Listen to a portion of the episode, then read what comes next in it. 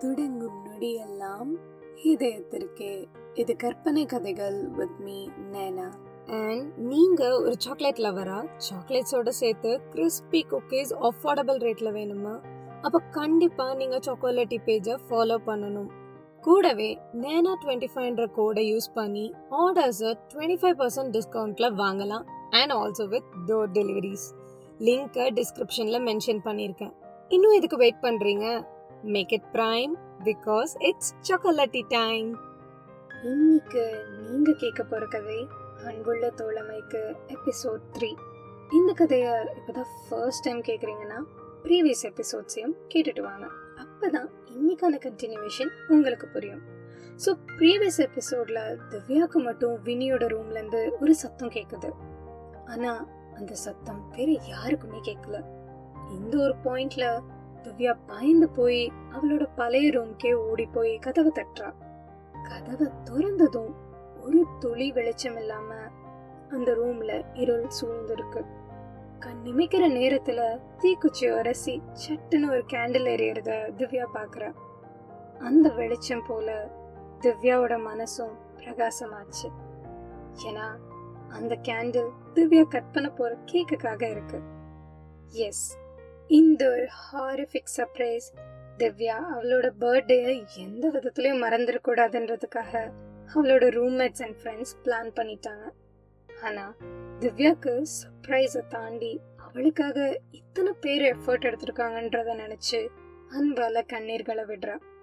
பின்ன மெதுவாக அவள் ஃப்ரெண்ட்ஸ் எல்லாரும் சென்டிமெண்ட் ஜோன்லேருந்து என்டர்டெயின்மெண்ட் ஜோனுக்கு மாற்றிட்டாங்க நடு ராத்திரின்றதுனால ஒரே சத்தமும் கலாட்டாவுமா இருந்தது.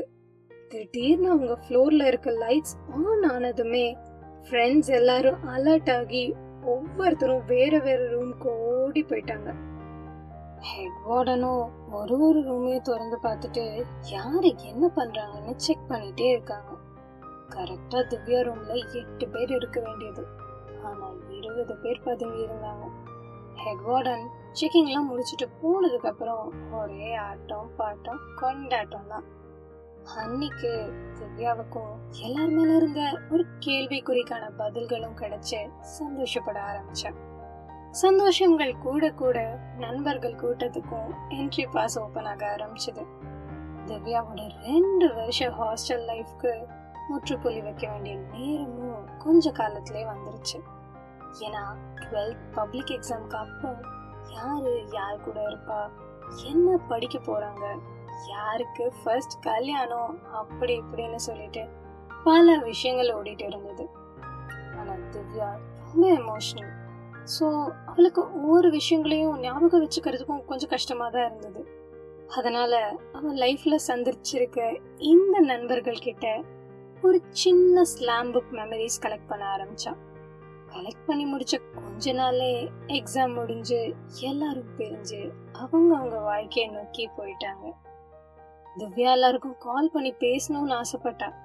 பல நாள் அவளோட பழைய நோட்ஸ் புக்ஸ்க்கு பின்னாடி பாட்டு எழுதுனது கவிதை எழுதுனது மற்ற ஸ்கூல் பசங்களை சைட் அடிச்சதுன்னு பல விஷயங்களை தொடக்கி வச்ச அந்த காகிதங்களை புரட்டி பார்த்தா. மனசு இறுக ஆரம்பிச்சு கண்ணீர் துளிகளா மாறிச்சு. அந்த சமயத்தில் ஒரு ஃபோன் கால் அந்த ஃபோன் காலை அட்டன் பண்ணி திவ்யா பேச ஆரம்பிக்கிறா. அந்த ஃபோன்லேருந்து ஹலோ அப்படின்ற வாய்ஸை கேட்டதும் திவ்யாவோட காலம் ஒரு நிமிஷம் உறைஞ்சு போன மாதிரி ஃபீல் பண்ண ஆரம்பிச்சா. அது யாரா இருக்கும்? உங்களுக்கு ஏதாச்சும் கெஸஸ் இருந்தால் கமெண்ட்ல மென்ஷன் பண்ணுங்க. அண்ட் நெக்ஸ்ட் எபிசோட் வரைக்கும் வெயிட் பண்ணுங்க. அண்ட் இந்த ஆடியோ உங்களுக்கு பிடிச்சிருந்தா லைக் அண்ட் ஷேர் பண்ணுங்கள் to follow us on Instagram and YouTube also மேலும் தெரிஞ்சுக்க கேளுங்கள் கற்பனை கதைகள் with Nena and stay tuned for further updates bye